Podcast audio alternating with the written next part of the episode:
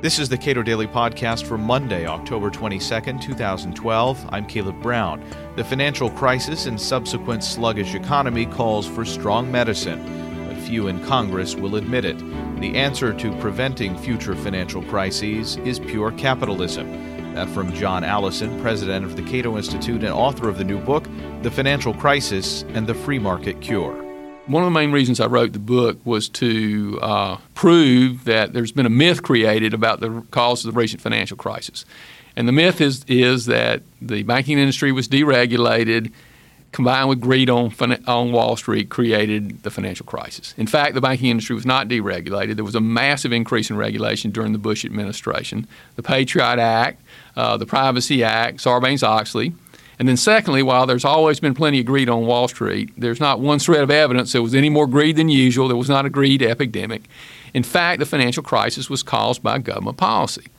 And the government policy really goes back a long uh, period of time, but the two primary culprits are the Federal Reserve, which at the end of Alan Greenspan's tenure, uh, he wanted to be a hero, and we were having a minor correction in the early 2000s, so he printed a bunch of money, uh, which incented a huge overconsumption.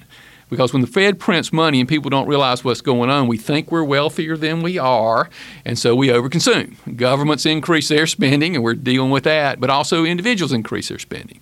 The overconsumption on the individual side largely got focused in the housing market because of Freddie Mac and Fannie Mae, the giant government sponsored enterprises that would never exist in a free market, that when they failed owed $5 trillion and had $2 trillion in subprime mortgages.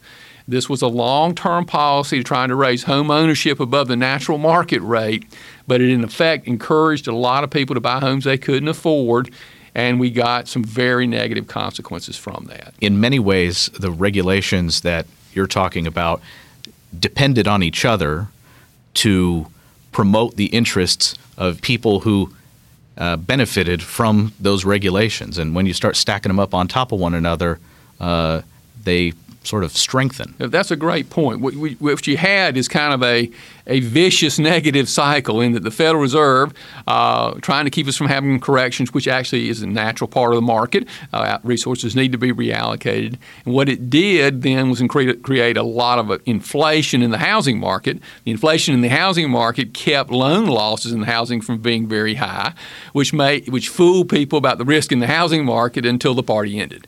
So it was the Fed working with the Freddie Mac and Fannie Mae uh, that kind of together created this vicious terrific destruction of wealth and, and, and employment. One of the myths that you point out in your book is that banks were getting less risky after some legislation that came along in the 90s uh, because they were allowed to make more diverse investments. What's the truth there? What happened is that the banking industry in theory, was allowed to make more uh, diverse investments. But two things were going on. Because the Fed was incenting this massive bubble in our economy, risk seemed to be less than it really was.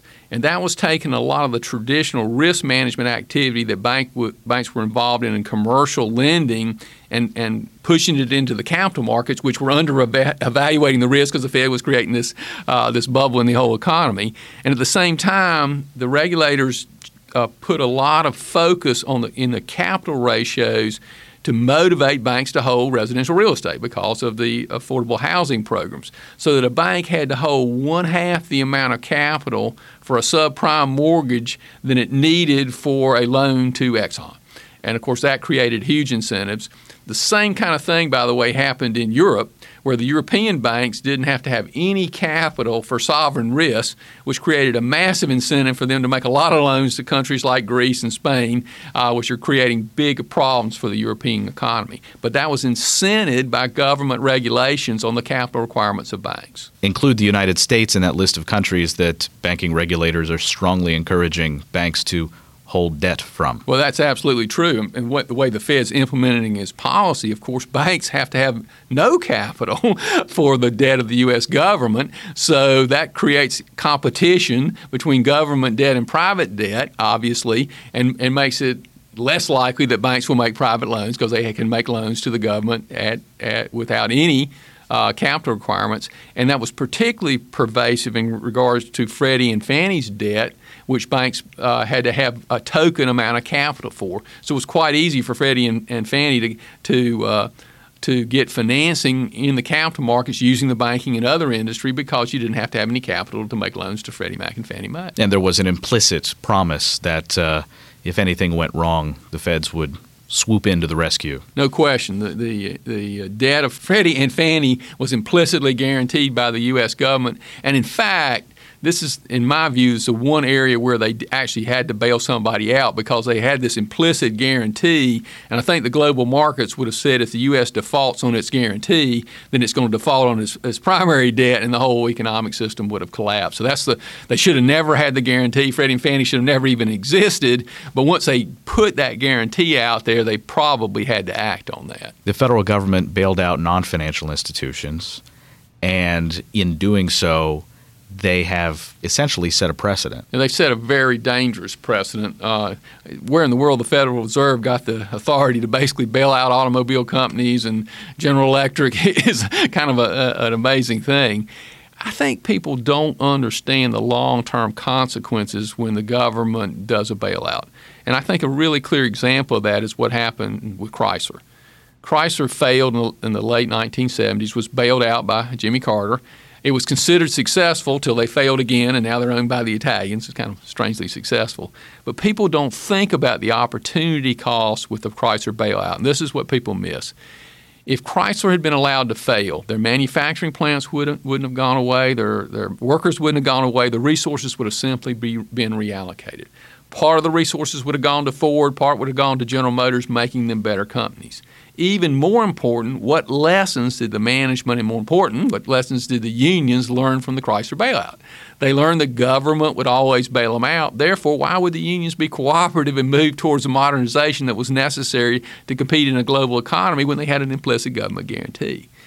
Equally interesting, and I happen to be involved in this, uh, there was what we would call a private equ- equity effort to buy part of Chrysler.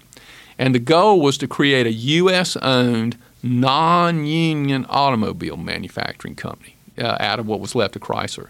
If you look at the genius of the Japanese, a lot of people point to manufacturing technology. Know, that's not so. You can copy manufacturing technology in about 30 days. The genius of the Japanese was, is having non union automobile plants. And if we'd had a U.S. owned non union automobile company, uh, the odds are the U.S. automobile industry would be dramatically healthier today more jobs, better manufacturing jobs in the U.S. So bailing out Chrysler had a significant negative consequence for the U.S. economy, and that's an opportunity cost that people don't see. You call FDIC insurance the sort of background cause of a lot of the financial weakness that has existed in the United States for some time. And at best, of course, it weakens due diligence by depositors. It puts weak and strong financial institutions on essentially the same footing. And you say that's fundamentally creates this information problem. Yes, FDIC insurance destroys market discipline because the typical depositor doesn't care how strong his financial institution is because he's got an implicit government guarantee. Uh, we saw that concretely in, in Atlanta, where a number of community banks failed. We took over one of those community banks. It was a very typical story.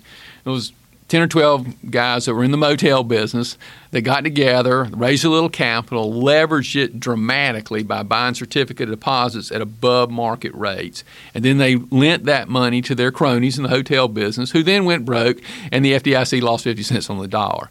But even more dramatically, large financial institutions, Golden West, IndyMac, Washington Mutual, Countrywide, all large institutions that all failed, financed very high risk lending businesses, high risk subprime lending businesses using FDIC deposit insurance. Without that insurance, there's no way the capital markets would have given them that much money to make that many bad loans. FDIC insurance is a real destroyer of market discipline. And by the way, there is a private market alternative. We could have a, a co insurance pool in the banking industry, just like exists in the insurance industry and just like exists uh, in the brokerage business.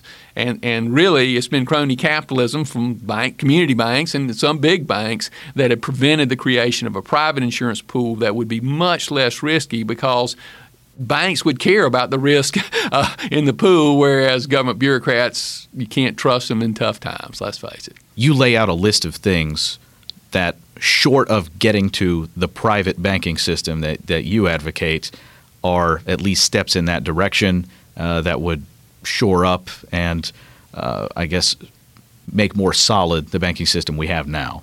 Uh, could you lay out some of those? Absolutely. Well, as you said, my number one goal would be private banking. Second would be a gold standard uh, for the Federal Reserve. But if we can't do that, I think there are uh, several steps. First, we should require banks to have substantially more capital than they have today.